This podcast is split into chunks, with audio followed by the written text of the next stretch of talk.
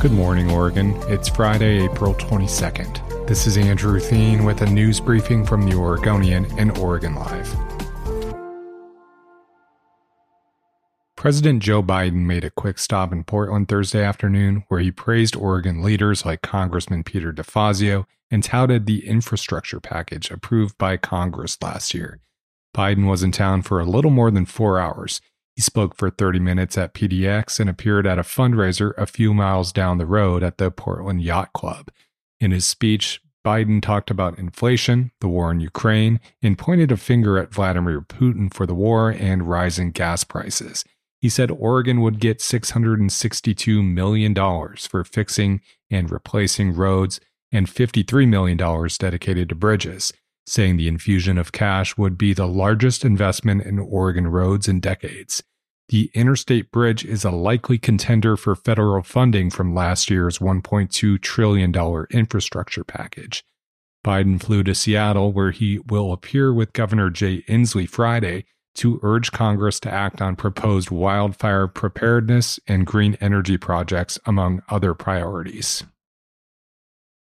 Eco saboteur Joseph Mahmoud Dibee, a fugitive for 12 years who was finally tracked down in Cuba, pleaded guilty Thursday to two counts of conspiracy to commit arson and one count of arson. The guilty plea came more than two decades after he participated in a string of attacks that destroyed or damaged environmental targets in Oregon and California. The government will recommend Dibee face a sentence of seven years and three months in prison. Dibee, who's now 54, will argue for less and ask for time served. Under the agreement, the mandatory minimum sentence of five years for each of the charges is essentially waived. A final sentence is expected July 27th. The judge granted Dibee's release from jail to home detention last year pending trial. He was arrested in August 2018. Federal investigators said he was part of the largest group of eco saboteurs ever taken down by the FBI they called themselves the Family. More than a dozen people who committed crimes in the name of the Earth Liberation Front and Animal Liberation Front, and they caused an estimated $40 million in damage from 1996 to 2005. Dibee pleaded guilty to engaging in conspiracy to set fire to government buildings and destroy other property, driven by, quote, ideology and as part of direct actions from October 1996 through December 2005.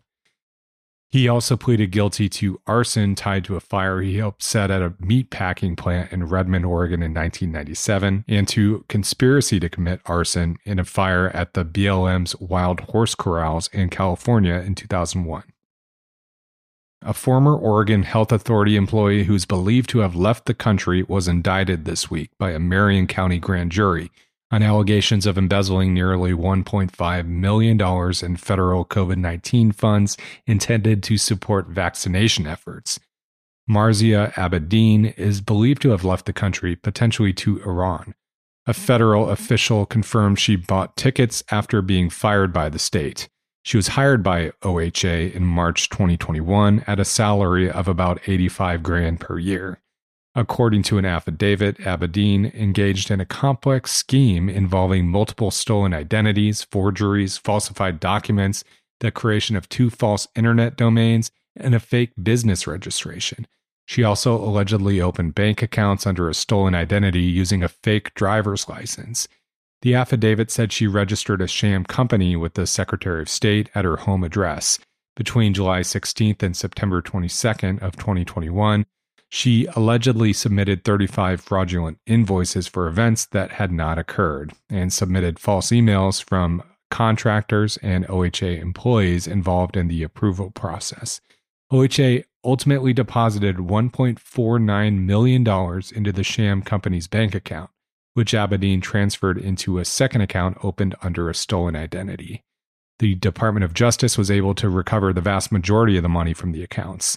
She was indicted on 21 counts of theft, forgery, identity theft, and numerous other crimes. Todd Kernan, who was already honored with the bronze statue in downtown Gresham, received another award Wednesday night when he was named the Oregonian and Oregon Live's 2021 Royal Rosarian Newsmaker of the Year. The Royal Rosarians are a civic organization whose members have served as the official greeters and ambassadors of goodwill for the city of Portland since 1912. Rosarians are noticeable at city parades and events during Rose Festival season for their matching white wool suits and straw boater hats. The Rosarians Newsmaker of the Year Awards invite local media outlets to recognize someone who performed exceptional acts of heroism or benevolent service for the community. The Oregonian and Oregon Live was the marquee sponsor of the event. Kernan is better known in his hometown as Mr. Gresham. He can be found nearly every day running errands and doing helpful jobs for downtown store owners. Kernan gets coffee and lunches, makes trips to the post office, and runs other errands for business owners and employees. His efforts are so appreciated, Mr. Gresham has been immortalized with a life size bronze statue in downtown. For more stories like that of Mr. Gresham, who ties his community together, go to hereisoregon.com. Thanks for listening. You can support our local journalism by subscribing to Oregon Live. Go to OregonLive.com slash pod support.